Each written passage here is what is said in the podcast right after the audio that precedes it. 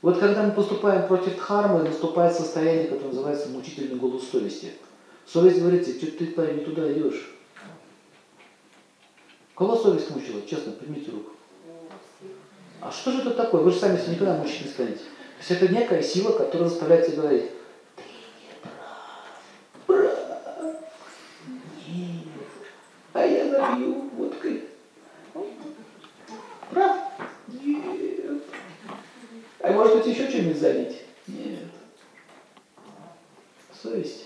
Если у кого мучит совесть, хочу сказать одну вещь. Это означает, что Бог еще вас любит.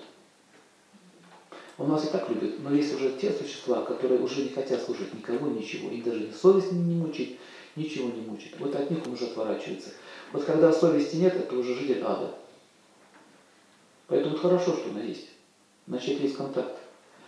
Поэтому очень часто мы можем опираться на вот этот внутренний голос. Правильно поступаешь или нет. Мы можем путаться, но совесть никогда.